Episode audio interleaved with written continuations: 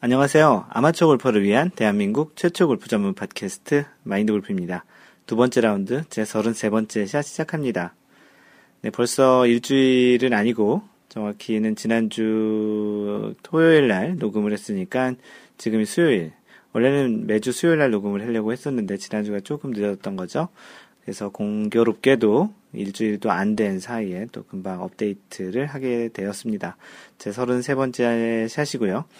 지난주 팟캐스트 32번째 샷을 녹음한 날, 그날 오후에 캘리포니아에 있는 마인드 골프 팬들과 첫 번째 정모 라운드를 했습니다. 마인드 골프까지 총 7명 참석했고요. 마인드 골프 빼고 6분께서 참석을 해주셨습니다. 네, 참석하신 분들은 마스터 K님, 그리고 앤디님, 그리고 스윙어님, 그리고 스윙 레이디님, KJ 초이님, 그리고 길버트 방님 이렇게 참석을 해주셨는데요. 네, 이번 모임은 앤디님께서 진행을 해주셔가지고 모였습니다. 그렇게 시작해서 그런지 앤디님이 또 진행을 좀 잘 해주셨고요. 예약도 해주시고 또 그랬는데 그래서 사람들이 앤디님께 총무를 맡겼으면 좋겠다라는 생각도 있으셨던 것 같고요. 사실은 마인드골프가 앤디님에게 캘리포니아 모임 북미 지역의 총무 역할을 해달라고 부탁도 했습니다. 앞으로 앤디님께서 그러한 역할을 좀 해주실 것 같고요. 참고로 한국은 지금 사막싱 그루님께서 그런 역할을 해주시고 있습니다. 앤디님 그리고 사막싱 그루님 이 팟캐스트를 빌어서 다시 한번 고맙다고 얘기를 드리고요.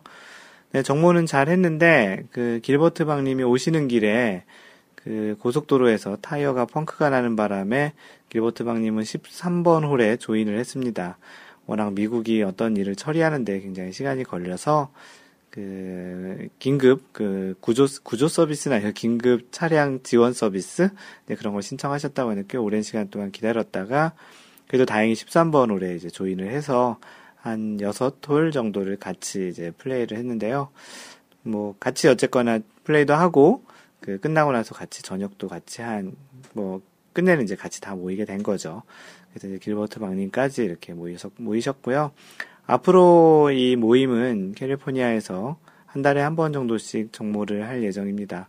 이번 달 정모는 다음 달에 조금 12월이라서 바쁜 것 같아서 조금 빨리 하고요. 사실은 지난번 정모가 10월 말 정도의 정모라고 보고 이번 달 정모는 11월 24일 일요일 날 진행할 예정입니다.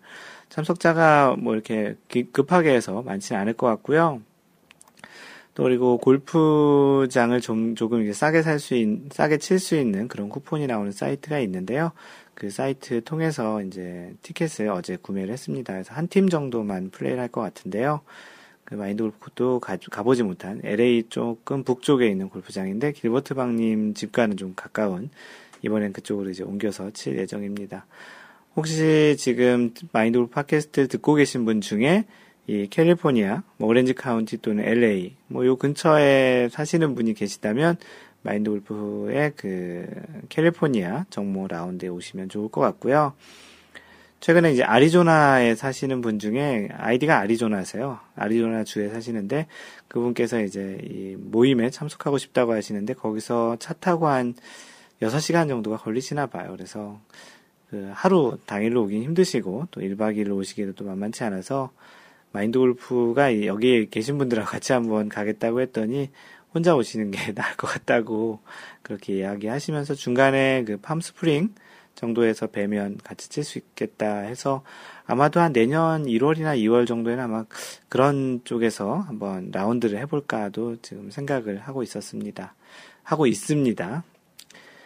그리고 또 7명이 모여서 3명, 4명 이렇게 라운드를 하려고 했는데 처음에 길버트 방님이 좀 늦게 오셔가지고 라운드를 마인드 골프 같이 치는 조에 마스터 K님하고 스윙 레이디님하고 이렇게 셋이 치게 됐는데요.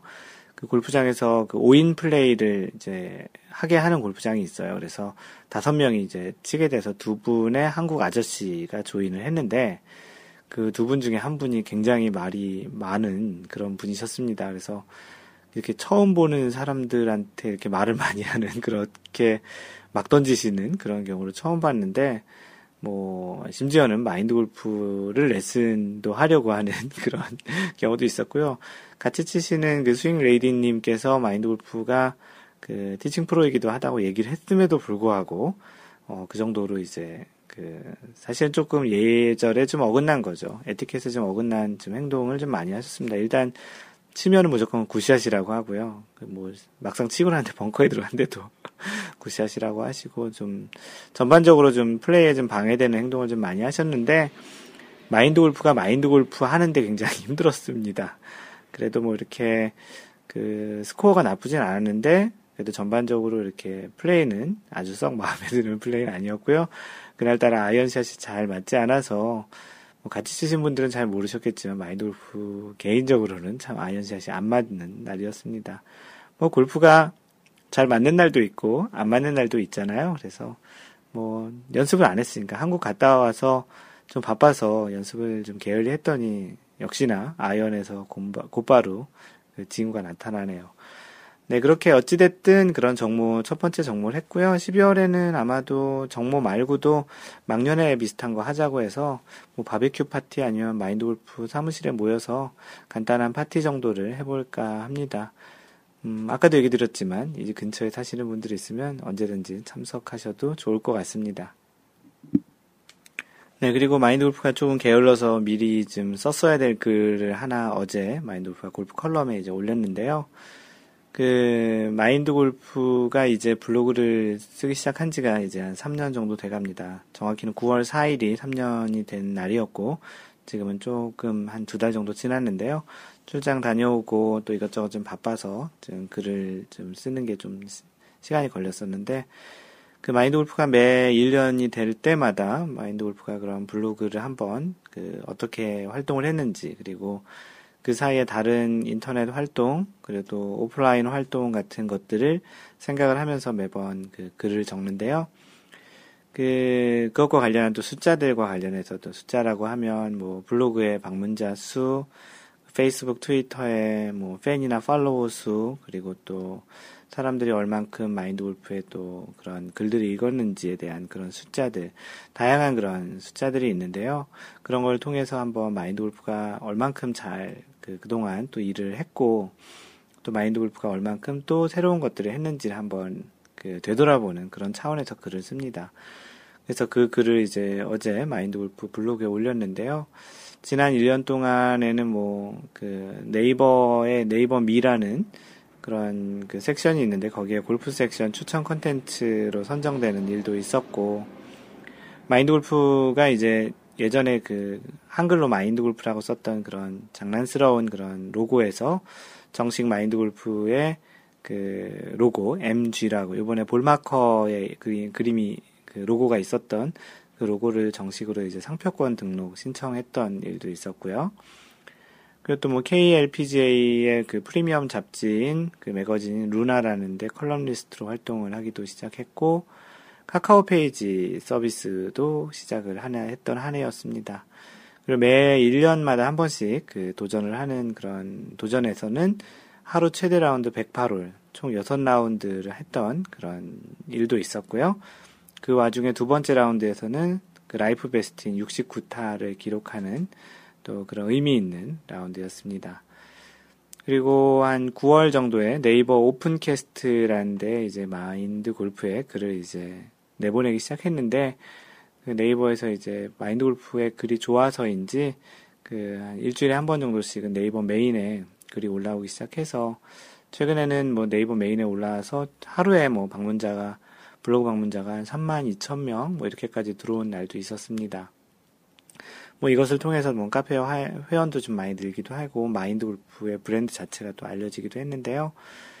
뭐 마인드 골프의 골프 이야기 그리고 컨텐츠가 좀 더 이제 아마추어 골퍼들에게 좀 더 좀 공감을 사는 그런 컨텐츠라는 또 반증이라고 생각을 하는 또 의미 있는 활동이라고 생각을 합니다. 그리고 최근에 했던 마인드 골프 로고가 들어간 몰마커 제작도 했었고요. 그리고 이제 마인드 골프의 오프 모임, 한국 출장 가서 이제 오프 모임 했던 1년에 한 번 정도씩 이제 나가게 됐는데요. 앞으로는 좀 더 이제 자주 나갈 수 있는 그런 기회를 좀 만들어 보고 또 비즈니스도 좀 많이 만들어 볼까 합니다. 여러분들의 좀 많은 도움이 필요하고요. 의미 있는 그런 활동들을 더 많이 하기 위해서 노력을 할 테니까 여러분들도 많은 성원을 그리고 또 후원을 부탁드리겠습니다.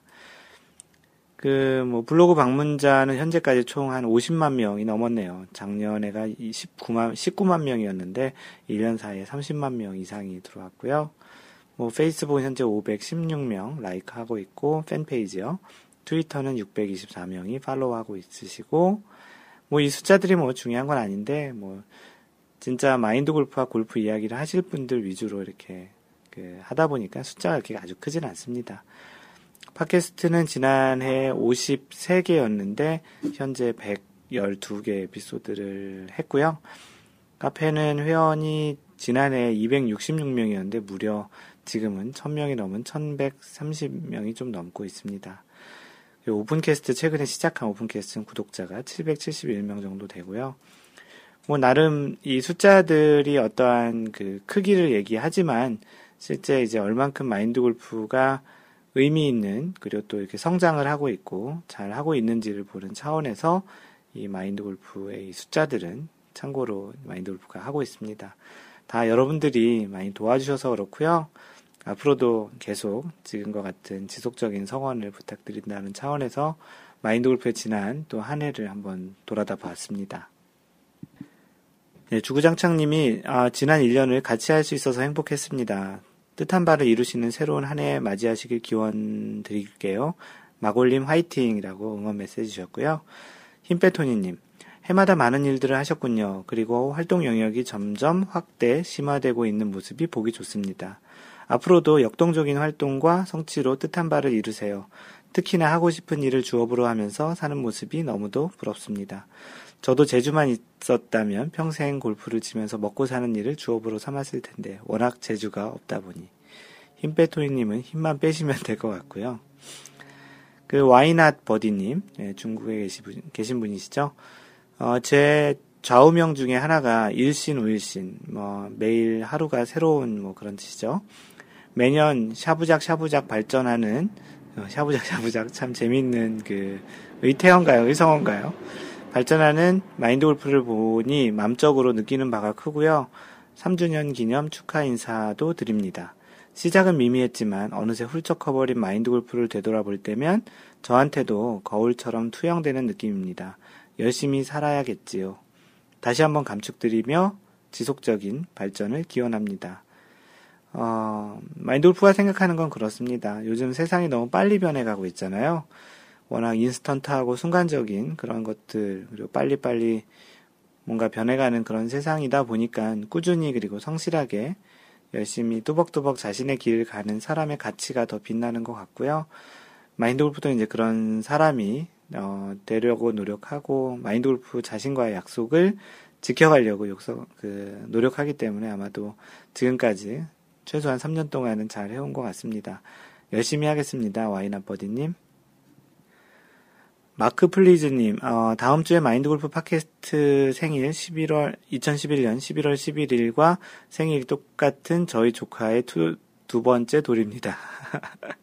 마인드 골프 팟캐스트 생일도 축하해 주시면서, 마크 플리즈님의 조카의 두 돌도 메시지를 주셨는데요. 조카 이름까지 알려주셨으면, 이름까지 이렇게 호명을 해드렸을 텐데, 하여튼 고맙고요. 마인드 골프도 팟캐스트 생일을 깜빡하고 있었는데, 네, 상기시켜 주셔서 고맙습니다. 실제 팟캐스트를 녹음하려고 했던 건 11월 11일이고, 실제 첫 팟캐스트 나온 건 11월 14일이네요. 다음번 방송할 때는 자축을 하는 그런 메시지를 한번 얘기를 해봐야 되겠네요. 핀란드에 계신 모리사랑님, 1년 동안 너무 고생하셨어요. 왠지 내일처럼 뿌듯한 마음으로 글을 읽었습니다. 3년이란 기간 동안에 마골님의 성실함에 존경을 표합니다. 연말이 다가오는데 올 초 카페의 타임캡슐에 담아둔 올해 목표도 한번 꺼내봐야 되겠네요. 네, 이 얘기가 뭐냐면 2013년 1월 시작할 때 자신의 올해 골프 스코어 의 목표를 한번 받아봤었습니다. 그래서 각자 자신은 올해 몇 타까지 쳐보고 싶다라는 그런 목표를 적었던 그런 게시물이 있는데요. 조만간 마인드 골프가 그 게시물을 꺼내서 이제 공개를 해서 그 당시에 자신이 했던 목표와 현재 올해 2013년 마지막 거의 이제 가을이 이제 끝나가는 자락의 이제 마지막 라운드까지 하셨을 텐데 과연 얼마나 목표를 했는지 한번 비교해보는 그런 게시물을 한번 올려봐야 되겠습니다. 네, 다음으로 공지사항이 있는데요.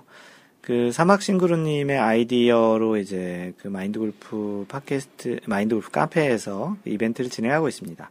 마인드골프의 스크린골프 대전이라는 제목으로 진행을 한대요. 이것은 이제 매달 할 거예요. 그래서 매달 한 달 단위로 그 횟수를 이제 진행할 건데요.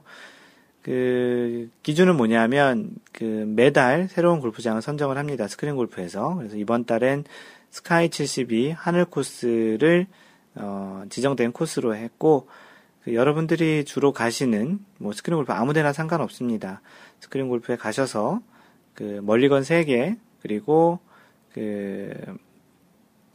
멀리건 말고, 오케이, 그 소위 얘기하는 컨시드 거리 2m, 뭐, 이런 정도의 기준을 가지고, 각자 자신의 그러한 그 스크린 골프에 가서 자신의 스코어를 기록을 해가지고, 인증샷을 찍든지 아니면, 인터넷에서 화면으로 캡처를 받아가지고 올리시면 그 스코어 기준으로 한 달간 가장 좋은 스코어를 업데이트 하시면 그걸로 이제 선물을 드리겠다라는 겁니다.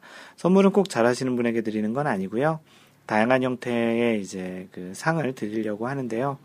그 선물도 마인드골프가 일방적으로 주는 것보다는 기존에 여태까지 했던 방식처럼 그 소셜 그 이벤트처럼 이제 여러분들의 기증받은 그런 그 선물로 진행하려고 하는데, 현재까지 기증을 해주신 그 선물이 사막싱그루님은 골프책을 하나 해주시겠다고 했고, 마인드골프는 그 마인드골프 볼마커 그 2개, 그리고 최근에 이제 공동구매했던 그 볼마커 2개와 원격 그 온라인 원격 골프 레슨 1회권을 이제 내놨습니다. 온라인 원격 골프 레슨은 그 마인드 골프에게 자신의 스윙을 보내주시면 마인드 골프가 동영상으로 그 레슨을 해드리는 이제 그런 방식을 취하려고 하고요. 광교지기님은 그 링컨 그 퍼즐, 링컨 얼굴이 새겨져 있는 그 퍼즐을 내놓으셨고, 주구장창님은 몰리 타월이라는 그 허리에 차고 다니는 그 조그만 그 휴대하기 아주 좋은 그 수건을 내놓으셨습니다.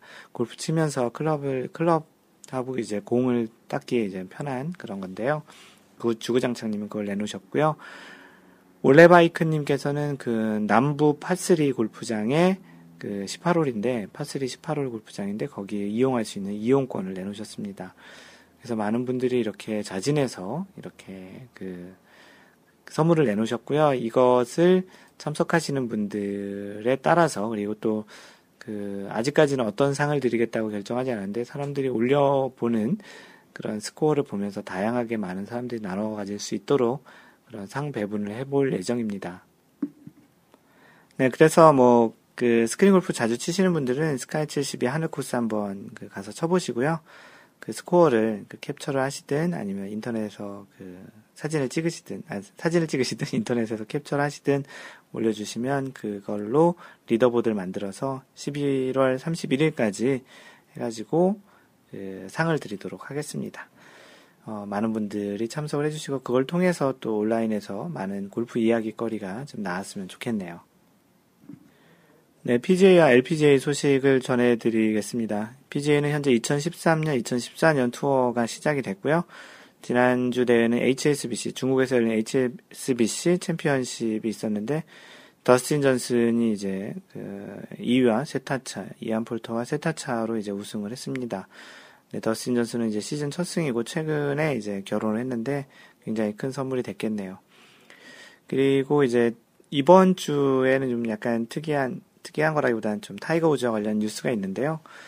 타이거 우즈가 이제 그 터키 에어라인 오픈에 이제 초청으로 이제 참석을 하게 됐는데, 이 터키에서는 유러피언 투어를 처음으로 이제 올해 개최를 하는데, 약간 이벤트성으로 이제 타이거 우즈를 네, 초청을 하게 되었습니다. 초청 비용만 총 300만 불 정도가 되는데요. 하나로 한 32억 정도 되겠죠.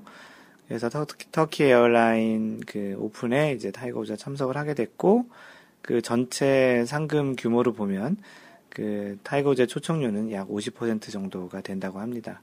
타이거 우즈는 이런 그 초청하는 대회만 갈 때만 하더라도 최소 뭐 4, 50억 정도는 막 받아가는 그런 선수인데요. 워낙 잘 치다 보니까 또 흥행에 또 굉장히 많은 영향을 미치다 보니까 이런 초청 대회에 가는 것만으로도 돈을 많이 버는 선수이기도 하네요. 그 재밌는 사진이 하나 있어서 그 카페와 페이스북, 트위터에 올렸었는데 이벤트성으로 그 터키에서 터키가 이 유럽과 아시아 정도를 잇는 그런 위치에 있잖아요. 그래서 이제 터키 그 나라에 있는 아시아와 유럽을 잇는 그런 그 다리가 있는데 그 다리에서 타이거 우즈가 티샷을 그 드라이버 샷을 날리는 그런 이제 사진이 있었습니다. 다리는 이제 교통을 통제하고 드라이버 샷을 날리는 그런 사진이 있었는데 뭐 어떤 분은 이제 페어웨이가 굉장히 좁은 것 같다고 거기에 잘 떨어질지 모르겠다고 이제 그런 말도 하셨는데 뭐 나름 좀 이벤트성 그런 대회는 아니고 이벤트성 행사죠. 그래서 이 다리가 유럽과 아시아를 잇는 뭐 그런 다리고 그런 다리에서 어느 쪽에서 어느 쪽 방향으로 쳤는지 모르겠지만 나름 의미 있는 그런 드라이버 샷으로서의 이벤트였지 않았나 싶습니다. 그리고 PGA에서는 이번 주에 맥글레드레이 맥글레드레이 클래식이 이제 진행을 하고요. LPGA는 이번 주에 이제 일본에서 열리는 그 미즈노 클래식이 진행을 합니다. LPGA 대회는 PGA 대회처럼 아주 이렇게 촘촘하게 모든 매 주마다 있진 않는데요. 이번 주에 오랜만에 일본에서 미즈노 클래식이 열린다라는 소식을 전해드리고요. 그 현재 LPGA에서는 그 세계 랭킹을 잠깐 얘기를 드리면. 여전히 박인비가 1위를 달리고 있습니다. 2위가 이제 수잔 패터슨이 최근에 이제 성적이 좋으면서 꽤 많이 치고 올라오고 있는데요. 그 전에 이제 박인비가 한참 연승도 하고 그 그랜드슬램 할지도 모른다는 그런 정도까지 왔을 때만 하더라도 꽤 격차가 컸는데 지금은 2위 수잔 패터슨과 0.71포인트 밖에 차이가 안 나네요. 그때 이후에 그 박인비 선수가 좀 부진한데 반면 이제 수잔 패터슨이 굉장히 좋은 그 성적을 내면서 거의 이제 따라왔습니다. 박인비 선수가 한동안 거의 뭐 우승 그 세계 랭킹 1위를 꽤 이어갈 거라고 예상을 했는데 역시 이제 골프는 참 모르는 운동이라고 생각이 되는 또 하나의 그런 현상이지 않을까 싶네요. 참고로 그 여자 그 세계 랭킹인 그 롤렉스 랭킹의 현재 10위권에는 박인비가 1위, 그리고 유소연이 4위, 최나연이 6위, 그리고 김인경이 9위로 이제 한국 선수가 4명이 포진하고 있고요. 대략 리더보드 상단에 한 50% 정도는 한국 사람으로 보이고 있습니다. 태극기가 꽤 많이 보이고 있는데요. 뭐 한국 여자 선수들 참 잘하죠. 네, 지난주에 방송했던 제2라운드 32번째 샷 골프에서 거리와 관련된 모든 정보들의 리뷰를 남겨주신 분이 이제 두 분 계신데요. 광교지기님은 간단하게 다운로드 중이시라고 남겨주셨고요. 해피골피스트님, 이번 방송은 오전 9시 모닝 라디오 진행 같은 느낌이네요. 마인드골프님은 의자에 바르게 앉아 따뜻한 햇살을 받으며 마골림 앞에 가지런히 발모아 꼬리를 뒤집는 고양이한테 이야기하는 느낌이었습니다. 잘 들었습니다. 이게 무슨 느낌일까요? 굉장히 재밌는 표현인데요. 뭐 언젠가 마인드골프가 공개방송을 하면 이런 비슷한 느낌이 되지 않을까라고 마인드골프가 글을 남겼습니다. 다음번에 한국에 한번 가면 마인드골프 팟캐스트를 동영상으로 한번 찍어보고 거기에 이제 혹시 공개 방송을 한번 해보는 것도 괜찮을 것 같네요. 근데 공개 방송을 할 때쯤에 썰렁하지 않게 여러분들 많이 오셨으면 좋겠습니다. 카페에 인사를 남기신 분들이 있습니다. 아이디 측지맨님, 안녕하세요. 골프를 좋아하는 1인입니다. 오늘 팟캐스트에서 마인드 골프와 함께하는 골프 이야기 듣기 시작했습니다.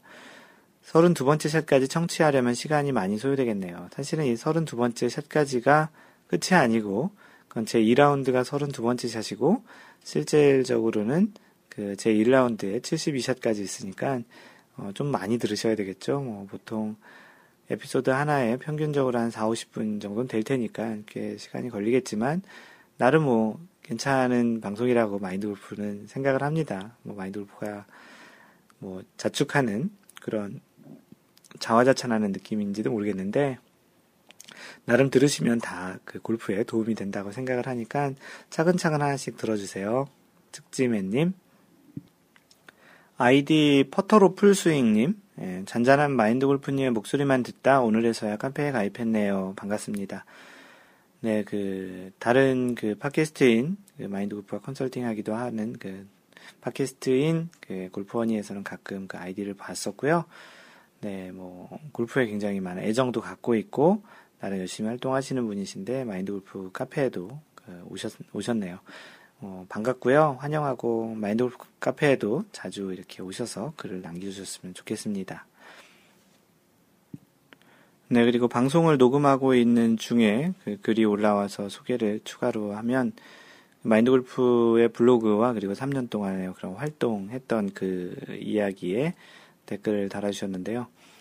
해피골피스트님께서 자기 자신을 대견해하고 칭찬할 줄 아는 것은 참 소중한 일이에요. 지금처럼 차곡차곡 뚜벅뚜벅 성장하는 마인드골프 되시길 바라겠습니다. 어딘가에서 같이 맞물려가는 작은 톱니바퀴가 되어 있는 것 같아 저도 기쁘고 뿌듯하네요.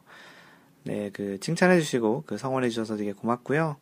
항상 마인드골프가 사실은 여러분들의 기대에 부응한다기보다도 사실은 마인드 골프가 1차적으로는 마인드 골프 자신과의 약속을 지키기 위해서라도 꾸준히 뚜벅뚜벅 계속 가도록 노력하겠습니다. 해피골피스님 고맙습니다. 네, 이제 사연 몇 개를 소개를 하겠습니다. 통통서유님, 최근에 통발대전이라는 골프원이의 이벤트성 대회에 마인드 골프와 같이 라운드를 하게 됐던 통통서유님께서 라운드 후기를 올려주셨는데요. 약간의 룰과 관련한 내용도 있는 그런 사연입니다. 가을이 깊어가면서 잔디의 색깔이 점점 노래지면서 풀이 죽어가는 모습에 안타까움을 금치 못하면서 한 샷이라도 더 해야지라는 생각으로 라베, 83타가 라베신가 보네요. 라베를 깨트릴 수 있는 마지막 기회라는 단호한 결의를 가지고 지난 주말 라운드를 나갔습니다. 참 인트로 글 잘 쓰시네요. 통도씨 씨, 이분이 부산 쪽이신데 남쪽에 있는 골프장인데요. 북코스 16번을 345m 파4, 첫 티샷 이후 남은 거리 130m 포대그린, 클럽을 넉넉하게 잡지 않고 핀에 붙여야겠다는 욕심으로 9번 아이언으로 잡아서 풀스윙. 힘이 들어간 나머지 공은 오히려 약간 우측으로 밀렸습니다. 포대그린 우측 언덕에 맞고는 옆 그린 벙커로, 그린 사이드 벙커죠. 그린 벙커로 공이 흘러내려갔습니다. 아, 그린 벙커만은 피해야지라고 마음을 먹었건만 가슴이 철렁 내려앉는 듯한 그 순간 캐디 언니의 희망적인 한마디. 벙커 옆 고무래에 걸린 것 같습니다. 아, 참 운이 좋으신 거죠. 운 좋게 제 공이 떨어져 벙커로 향하는 길목에 고무래가 3개나 있어서 벙커에 빠지지 않고 언덕에 걸려 있었습니다. 그러나 고무래를 치워도 공이 걸려있던 위치가 매우 경사가 심하고 풀도 하나도 없는 정말 어려운 어프로치 위치였습니다. 그 순간 지난 방송에서 마인드 골프님께서 알려주신 일반인들이 쉽게 오해할 수 있는 룰에 관련한 말씀이 생각이 났습니다. 전 과감하게 고무래를 치웠습니다. 그러자 공은 떼구르르 굴러서 벙커에 빠졌습니다. 전 터벅터벅 아무렇지 않게 벙커로 들어가서 공을 짚고는 언덕으로 올라왔습니다. 그 장면을 보던 동료들은 당황한 표정으로 너 와 거기서 거기 벙커에서 안 치고 공을 짚고 올라가노. 마인드 골프가 사투리 할지 모르는데요. 그렇게 비슷하게 보려는데 안 되네요. 너 와 거기 벙커에서 안 치고 공을 잡고 올라가노. 이렇게 얘기해야 되나요? 라고 말하길래 전 당당하게 아, 고무래에 걸친 공은 치우고 다시 원래 위치에서 치는 겁니다. 일반인들이 잘 오해할 수 있는 골프룰이죠. 하하하. 이렇게 저의 당당한 모습에 동반자들은 아, 그렇구나 하는 모습으로 저를 존경스럽게 쳐다봤습니다. 그리고는 그 흘러내린 공을 들고 동반자들의 관심이 줄어들었을 때 마음에 드는 풀 많은 라이 좋은 곳에 살포시 놓고 어프로치를 했습니다. 역시 사람은 배워야 하나 봅니다. 마인드 골프님 덕분에 큰 혜택을 얻었습니다. 물론 이날의 스코어는 라베는커녕 90대로 들어가지는 못했습니다. 하지만 골프를 알면 알수록 라운드가 더 재미있는 건 분명한 듯 합니다. 이젠 마인드 골프님 안 미워할 거예요. 라고 이제 글을 마무리하셨습니다. 네, 마인드 골프가 그 골프원이 팟캐스트에 초청 출연하면서 이 룰과 관련한 얘기를 했는데요. 그 중에 하나 이 벙커에서 고물에 걸렸을 때에 대해서 이야기를 했었습니다. 네, 그 벙커에 이제 고물에 걸리면 그 고물에 원래 걸려있던 위치에 이제 공을 놓고 칠 수 있는데요. 하얀바지님께서 잘 또 지적을 해주셨어요. 치우기 전에 마크를 하시고 최대한 원래 있던 위치에 가깝게 놓고 이제 해야 된다라는 이야기를 지적해 주셨고요. 그리고 만약에 그 방송에서 얘기한 것처럼 그 통통서연님 사연에 있는 것처럼 자신이 좋아하는 그런 라이에다 놓고 치면 사실은 이제 정확하게는 오소 플레이, 그 오소 잘못된 그 장소, wrong place라고 해서 오소 플레이로 이제 적용돼서 벌타를 받게 됩니다. 그래서 정확하게 하기 위해서는 그 고무래를 치우기 전에 마킹을 해야 되는 거죠. T라든지 어떤 형태로 마킹을 해서 그 위치에다가 다시 이제 공을 리플레이스 해서 이제 플레이를 하면 그 어떠한 벌타도 없이 그 고무래에 원래 걸려있던 위치에서 이제 플레이를 하게 되면서 벙커를 싫어하시는 분들 같은 경우는 이제 그런 벙커를 피할 수 있는 좋은 그 방법이기도 합니다. 때로는 그 경사가 너무 많이 경사가 져 있을 때는 마인드 골프 같은 경우는 벙커에서 나오는 게 그렇게 어렵진 않기 때문에 평지인 벙커가 오히려 더 나을 수 있다고 생각이 들기도 하는데, 대부분의 아마추어들은 그 벙커보다는 그래도 잔디가 있는 곳을 선호하니까 이런 룰을 잘 아신다면 그 통통서연님처럼 잘 적용을 할 수도 있겠지요. 그래서 이번 방송을 통해서 또 그 고물에 걸렸을 때 어떻게 처리를 하는지에 대해서도 다시 한번 알려드리는 그런 계기가 됐습니다. 통통서연님 뭐 글로 봐서 다시 반갑고요. 그 룰을 많이 알면 알수록 자신에게 또 유리하게 적용할 수 있는 그런 것들도 있으니 꼭 잘 그 마인드 골프의 팟캐스트 또 글들도 많이 잘 보셨으면 좋겠습니다. 네, 다음으로 하얀바지님께서 올려주신 마인드 골프에게 그 전하는 감사의 글이라는 제목으로 약간 편지같이 또 본인의 생각을 올려주셨는데요. 하얀바지님 참 글도 잘 쓰시고 그 책도 많이 읽으시는 분 같아요. 항상 이 글을 보면 나름 그 많이 그 책을 읽으시고 또 생각이 깊으신 그런 느낌이 좀 많이 듭니다. 읽어볼게요.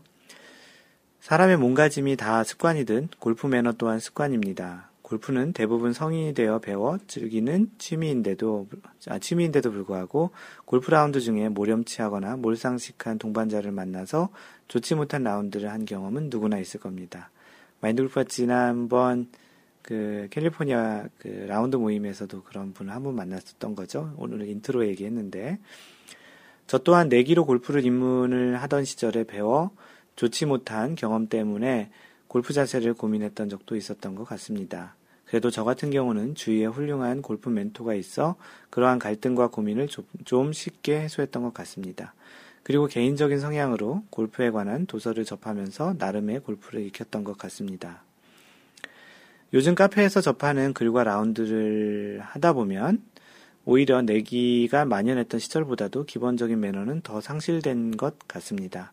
그리고 이런 점은 요즘 우리 사회 전반에서 발견되는 문제점과 닮은 모습입니다. 다양한 채널로 골프를 접할 수 있고 골프를 알 수 있음에도 그러한 모렴치한 골퍼가 적지 않은 것은 처음 골프를 접할 때 너무 게임 위주 그리고 스윙 위주의 결과 중심의 골프에 집중한 결과라는 생각을 자주 하게 됩니다. 제대로 된 지도자나 프로그램의 탓하기 이전에 골퍼 스스로가 다시 한번 돌아보았으면 합니다. 그리고 이제 시작하는 비기너에게는 좋은 모범이 되면 좋겠습니다. 스코어보다 스윙보다 더 중요한 것이 무엇인지, 골프에서 소중한 가치가 무엇인지 고민할 수 있는 골퍼가 많아지면 좋겠습니다. 좋은 글 가운데 이런 말이 있습니다. 학생이 준비가 되면 스승이 나타난다. 이 말의 뜻은 좋은 골퍼 양성의 첫 번째는 좋은 지도자나 프로그램이 아니라 개인 스스로의 몫이라는 것입니다. 참 좋은 말이네요. 제가 마인드 골프를 가입한 지 팟캐스트를 접한 것이 10개월 정도 되었네요. 그동안 제가 느낀 것은 골프 비기너이거나 좀 더 나은 골퍼가 되기 위해 스스로 노력하는 사람들에게 좋은 가이드가 되는 곳이라는 것을 알게 되었습니다. 마인드 골프의 어떻게 보면 최대 찬사인 것 같습니다. 마인드 골프가 많이 감동했거든요. 이 말 보고서. 제 스스로도 팟캐스트 청취와 카페 활동에서 이전보다 이전보다 나은 저를 다독이는데 많은 도움을 받았습니다. 골프 매너와 에티켓은 작은 습관입니다. 작은 것 하나도 소중하게 지키는 수고의 가치를 올해가 가기 전에 경험하시기 바랍니다. 언제나 고마운 방송에 대한 보답으로 짧은 글 하나 올립니다. 하얀 바지 올림. 네, 하얀 바지님 마인드 골프에게 이런 편지를 써주셨는데요. 사실 대단히 감동스럽고요. 한번 읽었다가 지금 또 팟캐스트에서 읽는데 굉장히 감동스럽네요. 마인드 골프가 지금 준비 중인 한번 해보려고 하는 그러한 것들과도 그런 것들에 굉장히 많이 힘이 되는 그런 건데요. 뭐 간단히 얘기 드리면 마인드 골프가 현재까지 그 스윙 위주의 그런 레슨에서 좀 벗어나서 어떤 멘탈과 그러한 마인드와 그 멘탈 마인드와 또 그런 피지컬한 그런 스윙 기술적인 것들을 잇는 그런 것들에 대한 좀 캠프, 아카데미 같은 거를 좀 생각을 하고 있습니다. 멘탈이 또 스윙의 기술적인 부분에 영향을 주기도 하고 기술적인 부분이 멘탈에 영향을 주기도 하고 그리고 또 얘기했던 마인드 골프가 굉장히 또 중요시하는 에티켓, 매너, 그리고 룰, 뭐 이런 것들 다 포함해서 골프에 대한 그 전반적인 주변 지식, 스윙이 전부가 아닌 주변의 그러한 다양한 것들을 좀 접할 수 있는 그런 것들을 할 수 있는 그런 캠프 형태를 마인드 골프가 진행을 해볼까 합니다. 그래서 그 다음에 마인드 골프 한국 가게 되면 그런 형태의 캠프를 한번 운영을 해보려고 하고요.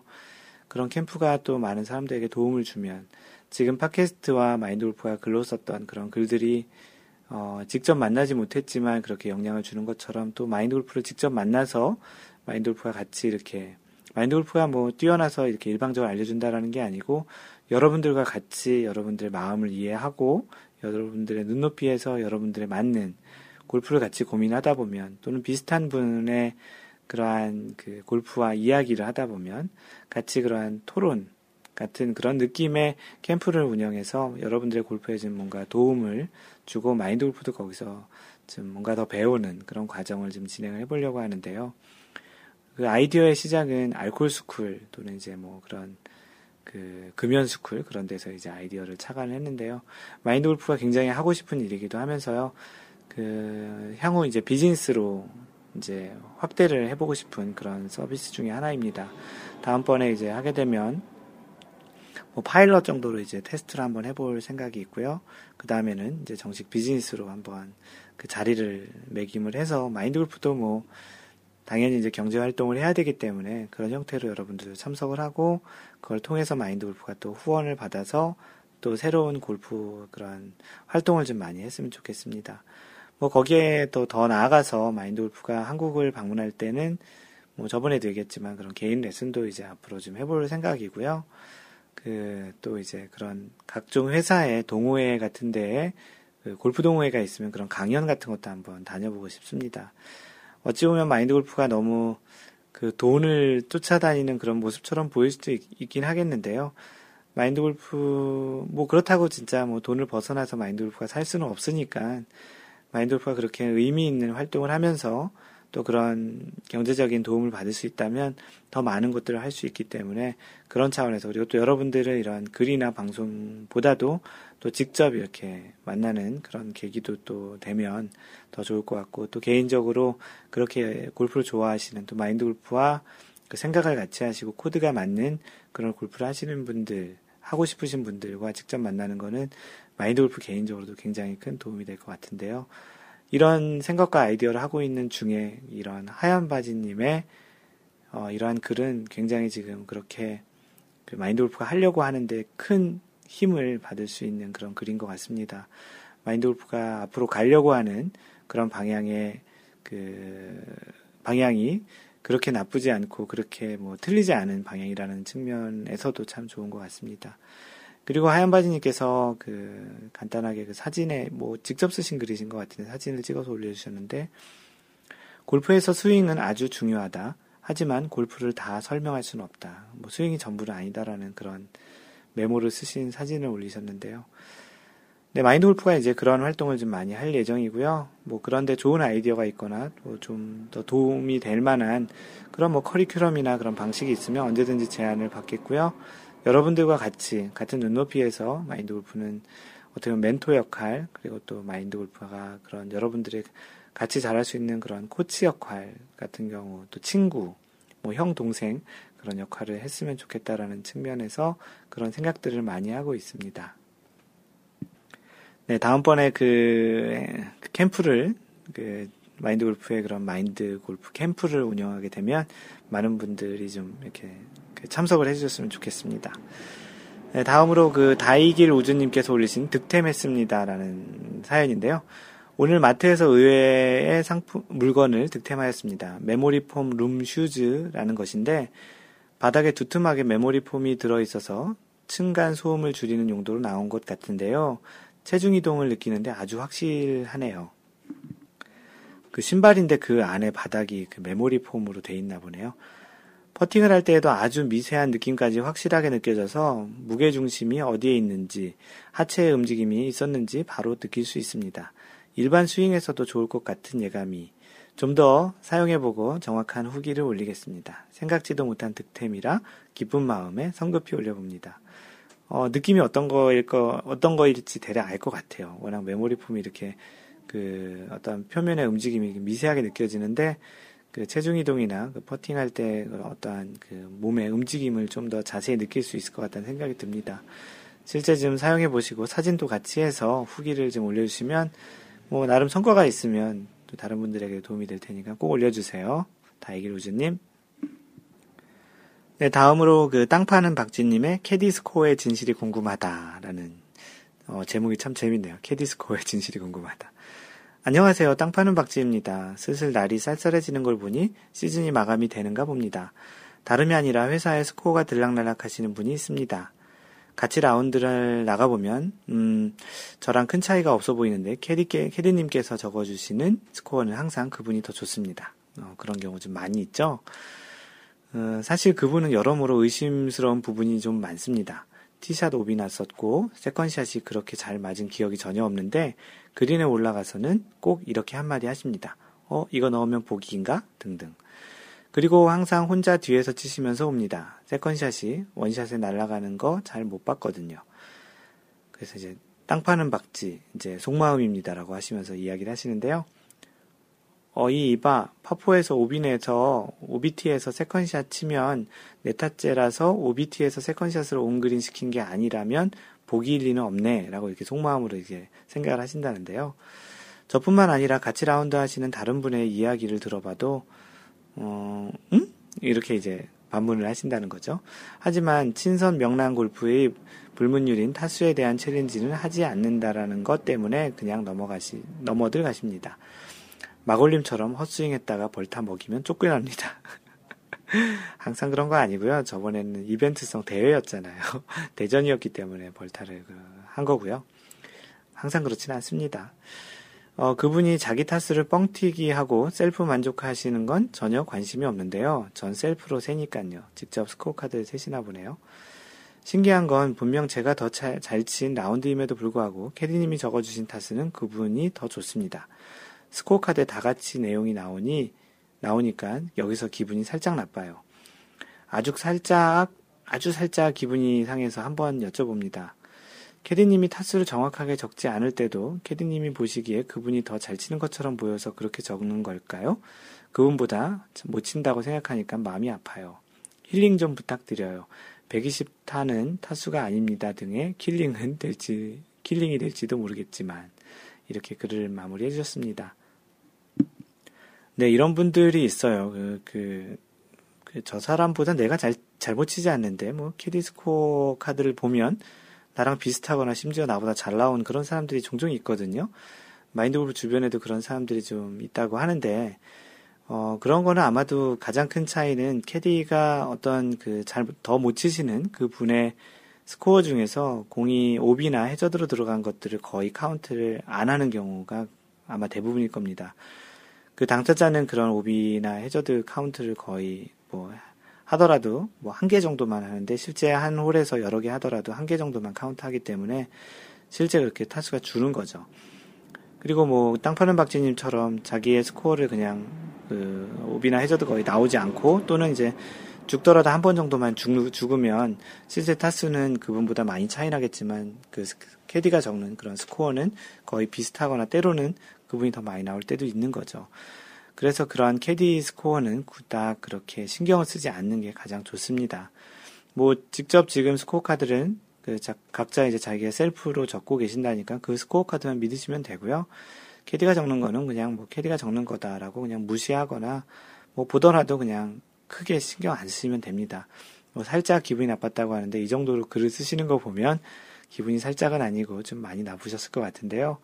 그냥 자신만의 스코어 카드를 보고 자신의 그 플레이에 좀 더 집중하는 게 좋습니다. 물론 내기를 하게 될 경우에는 이제 정확히 하는 차원에서 그렇게 잘못 적는 것들은 당연히 자신의 플레이에 영향을 주고요. 가급적이면 그 내기를 한다면 뭐 철저히 잘 그 카운트를 해서 얘기를 하는 게 좋겠고 그렇지 않다면 자신의 스코어에 집중하는 것이 좋습니다. 그 하얀 바지님도 그렇게 좀 비슷한 코멘트를 해주신 것 같고요. 그리고 이제 마인드 골프가 얘기했던 것은 그런 건데요. 그 마인드 골프가 좋아하는 그 선수였던 그 샘 스니드가 이야기한 골프는 동반자와 경쟁하는 것이 아니라 파와 경쟁하는 것이다라는 것을 명심하시고 골프를 치시면 좀 더 재밌지 않을까 싶고 좀 더 자기 스코어, 자기의 플레이에 좀 더 집중할 수 있지 않을까 싶습니다. 네, 마지막 사연으로 마크 플리즈님께서 올려주신 내용인데요. 그 만화를 올려주셨어요. 그 만화를 올려주셨는데 만화 내용에 있는 그 내용을 읽어보시면서 그 제목은 도전 퀴즈왕, 이 사람은 누구일까요? 라는 거를 이제 그 만화를 올려주셨고 만화를 읽는 중에 이 사람은 누구를 얘기하는 걸까라는 그런 질문을 올려주셨습니다. 만화에 있는 내용을 소개하겠습니다. 여러분들도 마인드 골프가 읽어드릴 텐데 이 사람이 누구인지 중간에 한번 생각을 해보세요. 그리고 어느 쯤에 이 사람이 누구인지를 알게 됐는지도 한번 생각을 해보시고요. 읽어드리겠습니다. 미국 캘리포니아주 사이프러스는 백인들이 모여 사는 고장입니다. 사이프러스에는 누구나 골프를 즐길 수 있는 퍼블릭 코스가 여러 곳에 있었습니다.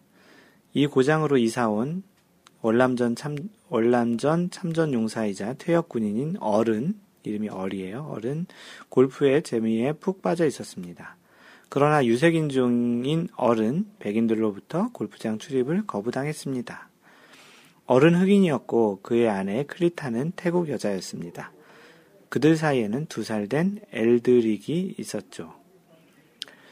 그런데 우리 엘드릭 그 어머니가 얘기하는 그런 만화니까 그 말풍선이 이렇게 돼 있어요. 우리 엘드릭이 골프가 좋은가 봐요. 당신이 골프 치는 걸 꼼짝도 안 하고 끝까지 지켜봐요. 허허 겨우 2살짜리가 뭘 안다고 라고 이제 얼이 얘기한 거죠. 그러던 어느 날 엘드릭은 마당에서 아빠를 흉내내며 골프채를 가지고 장난하고 있었습니다. 우연히 그 모습을 본 아빠 어른 깜짝 놀랐습니다. 오, 이럴 수가. 2살짜리 엘드릭이 치는 골프공은 매번 똑바로 멀리 날아갔습니다. 아빠 어른 즉시 꼬마 엘드릭에게 맞는 작은 골프채를 구매했습니다. 얘가 보통이 아니야. 골프 솜씨가 대단해요. 내가 골프 신동을 낳았나 봐요. 엄마가 얘기하신 거예요. 아빠는 거의 매일 엘드릭을 골프장에 데리고 갔습니다. 4살이 되자 엘드릭의 골프 실력은 어른들에게 뒤지지 않았습니다. 4살짜리 꼬마가 저렇게 잘 치다니. 어른 체면이 말이 아니군. 엘드릭을 주니어 골프 대회에 출전시켜야 되겠어. 4살 꼬마를 받아주겠어요? 뭐 이렇게 이야기하는 그런 만화사파가 있고요. 역시 주니어 골프 대회마다 4살 어린이를 받아주지 않았습니다. 모두 10살 이상만 참가 자격이 있었습니다. 그러나 딱 한 곳에서 받아주었습니다. 엘드릭은 자기보다 6살 이상 나이가 많은 형들과 경쟁해야 했습니다. 엘드릭이 처음 참가한 주니어 대회는 공을 멀리 치는 드라이브, 잔디에서 공을 짧게 쳐내는 피칭, 그린에서 공을 홀에 넣는 퍼팅까지 3 종목으로 진행이 되었습니다. 종합 성적을 발표하겠습니다. 이 주니어 대회에서 엘드릭은 당당히 2등을 차지하여 세상을 깜짝 놀라게 했습니다. 그 2등인 엘드릭. 마지막에 이제 그 엘드릭과 얼의 실제 사진이 이제 올라왔는데요. 과연 이 엘드릭은 누구일까요? 한번 생각해 보세요. 이미 뭐 정답을 아시는 분도 있겠지만. 이 엘드릭은 지금의 타이거 우즈입니다. 아버지 이름이 얼 우즈고요. 이 엘드릭은 원래 이름은 엘드릭 우즈고 예명 닉네임으로 타이거 우즈라는 이름을 갖게 되었습니다. 타이거 우즈는 이렇게 굉장히 어린 나이, 2살 때부터 이제 그 골프채를 치기 시작해서 6살 때, 4살이죠. 4살 때 이미 뭐 주니어 대회에서 입상하는 그런 성적을 냈는데요. 참 대단한 그런 선수이네요. 이 만화의 출처는 그 책인데 볼수록 만만한 골프, 형설 미디어에서 나온 책인데요. 만화로 되어 있나 봅니다. 그 마크 플리즈님 참 재밌는 그리고 또 나름 타이거 우즈에 대해서 알게 된 그런 그 사파를 잘 올려주셨고요. 네, 재밌는 퀴즈였던 것 같아요. 마인드 골프는 그 3번째 컷인 그 퇴역 군인인 얼에서 이제 그 알게 됐고요. 뭐 각자 이제 어떤 분들에 따라서 어머니가 그 태국 여자였다라는 것에서 알고 계신 분도 있으실 테고, 뭐 다양한 부분에서 그 타이거 우즈였다라는 걸 알게 되신 분이 있다고 그 답글을 달아 올려주셨습니다. 네, 다음으로 축하 메시지를 전해드릴 텐데요. 그 길버트 방님께서 올린 내용입니다. 제목이 홀인원이에요. 내용이 이렇습니다. 낚이셨네요. 제가 한 건 아니고 오늘 동네 골프장 비스타 발렌시아의 라운드를 조인해서 했는데 14번 144야드 내리막 파3홀에서 카일이라는 동반자가 홀인원을 하셨다고 합니다. 그 길버트 박님이 직접 하신 게 아니고 그 동반했던 그 카일이라는 외국 친구가 이제 한 건데요. 축하하면서 오늘 동반했던 친구들과 빅파티하고 트로피 하나 만들어주라고 설명과 함께 그 다소 수줍은 성격으로 보이는 이 친구에게 살짝 귀띔을 해드렸는데요. 앞으로 3년은 좋은 일이 많이 생길 테니 점프 온 하라고 하셨다고 합니다.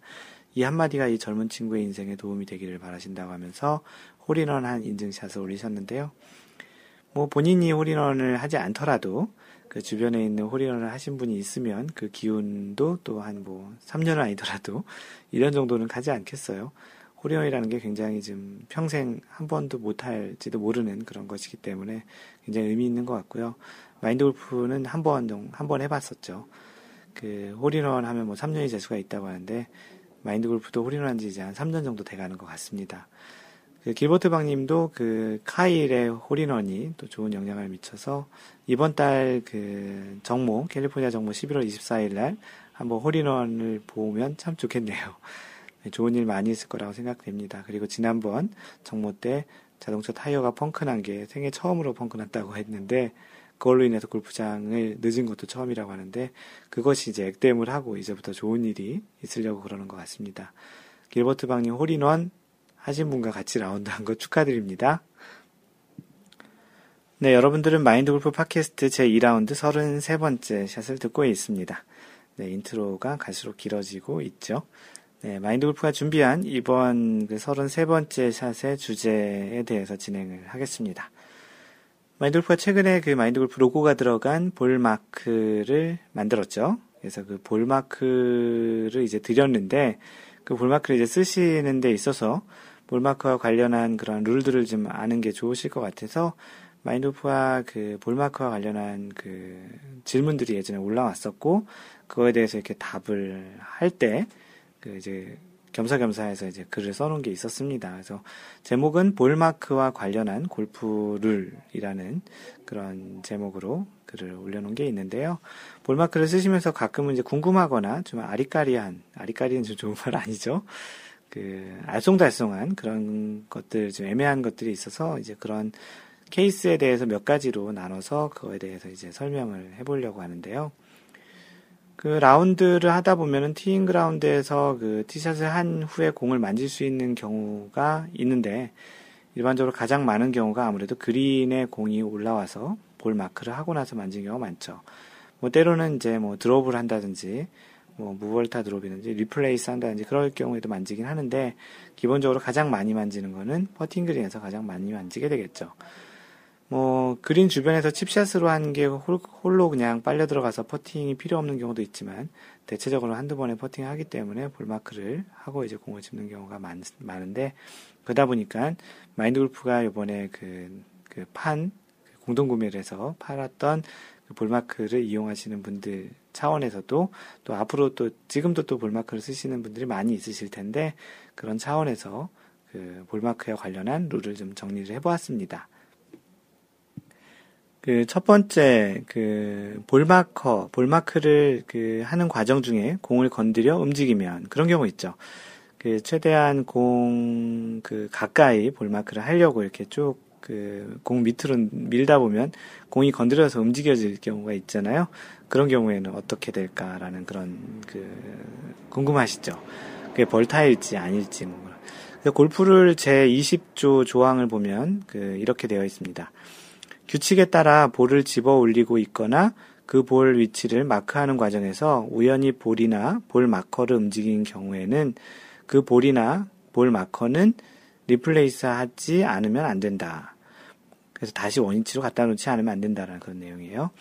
볼이나 볼 마커가 움직인 원인이 그 볼 위치를 마크하거나 볼을 집어 올리는 바로 그 구체적인 행위에 있는 경우에만 벌이 없다. 그러니까 볼 마크에서 위치를 선정하고 다시 놓는 그런 행위를 할 때 움직이는 것은 괜찮다라는 거죠. 벌타가 없다라는 거예요.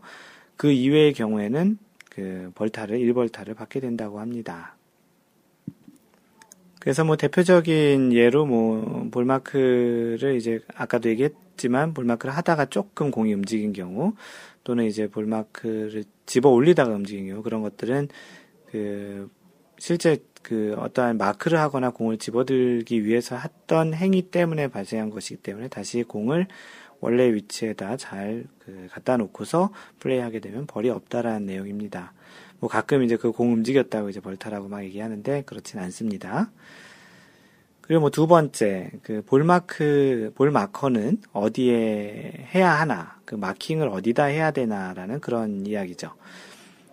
골프를 제20조 1항의 그 코멘트 주로 되어 있는 부분을 보면 이렇게 되어 있습니다.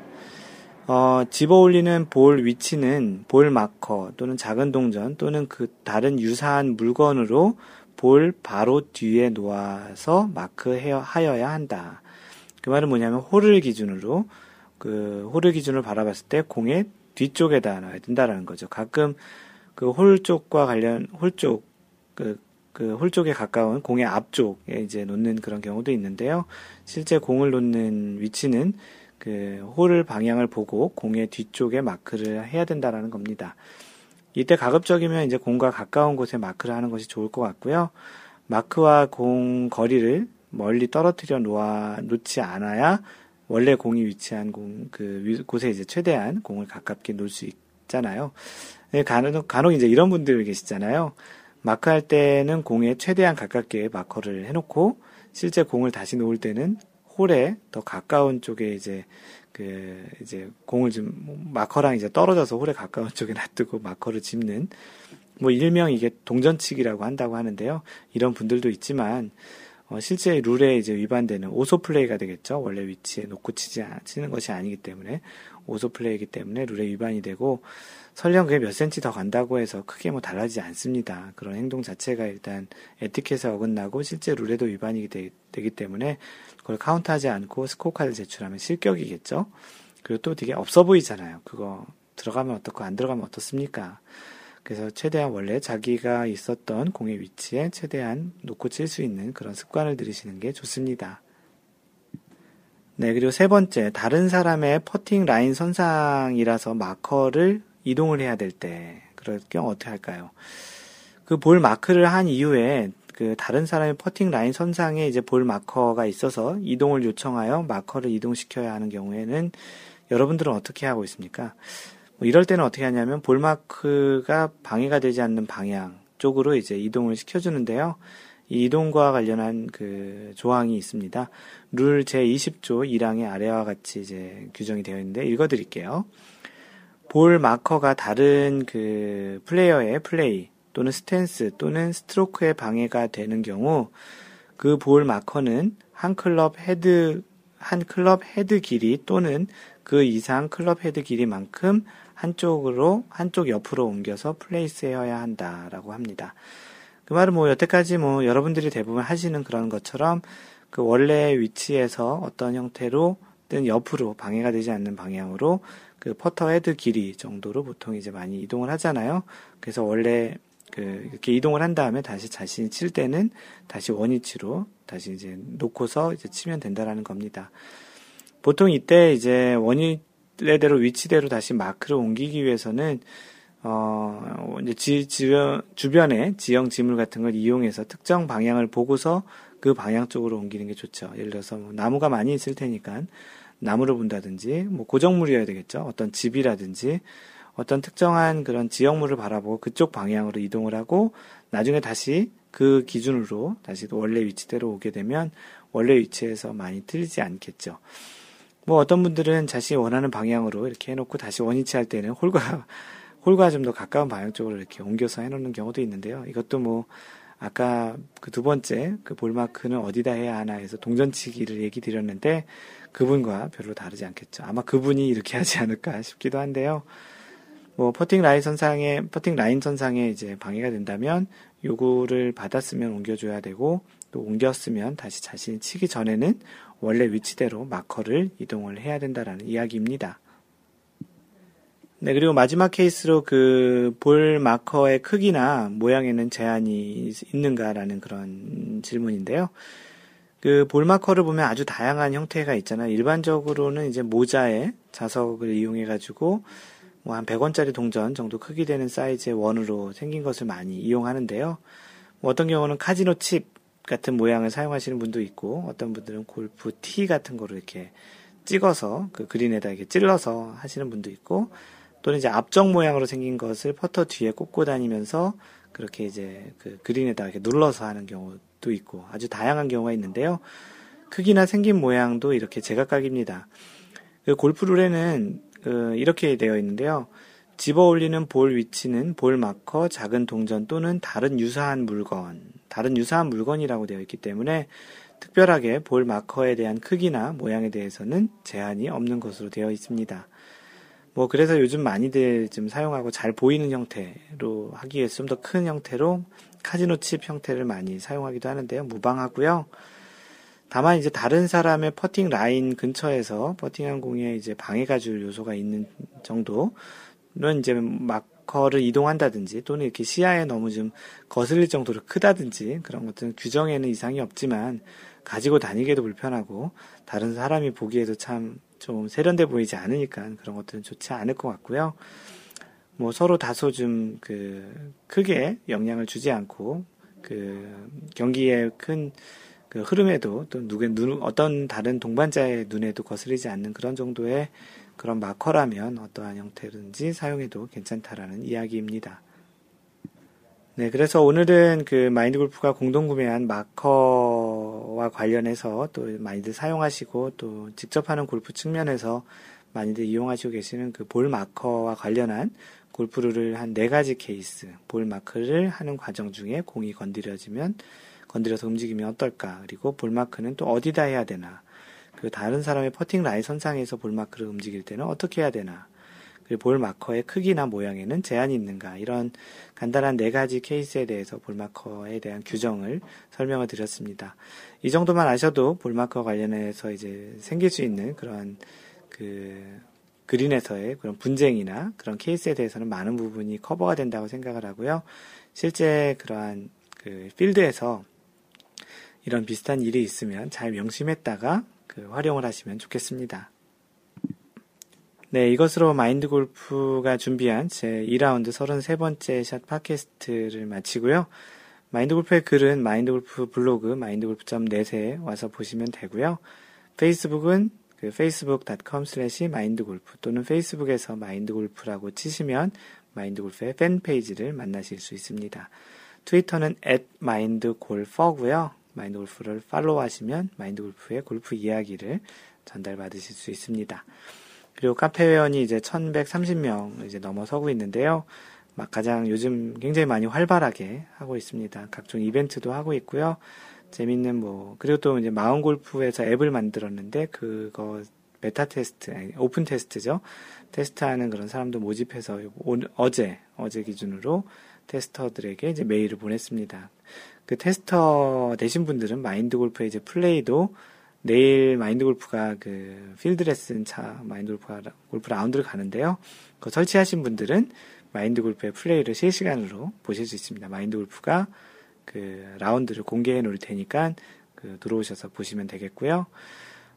그리고 카페 이야기를 했죠. 카페는 cafe.naver.com/mindgolfer 또는 네이버에서 마인드골프 카페라고 검색하시면 금방 찾으실 수 있습니다. 이메일로 그 마인드골프를 컨택하실 분들은 mentor@mindgolf.net입니다. 언제나 얘기 드리는 것처럼요. 그리고 요즘 또 오늘 이번 이야기에 마인드골프가 인트로에도 그런 매너, 에티켓, 그리고 또 하얀바지님께서 또 이러한 에티켓, 스윙만이 중요한 것이 아니고 골프에서 그런 에티켓과 예절도 중요하다는 얘기도 하셨지만 항상 얘기하는 것처럼 항상 다른 골퍼들을 배려하는 골프 하시고요. 이상 마인드 골프였습니다. 제 2라운드 34번째 샷에서 만나요. Don't worry, just play mind golf. Bye!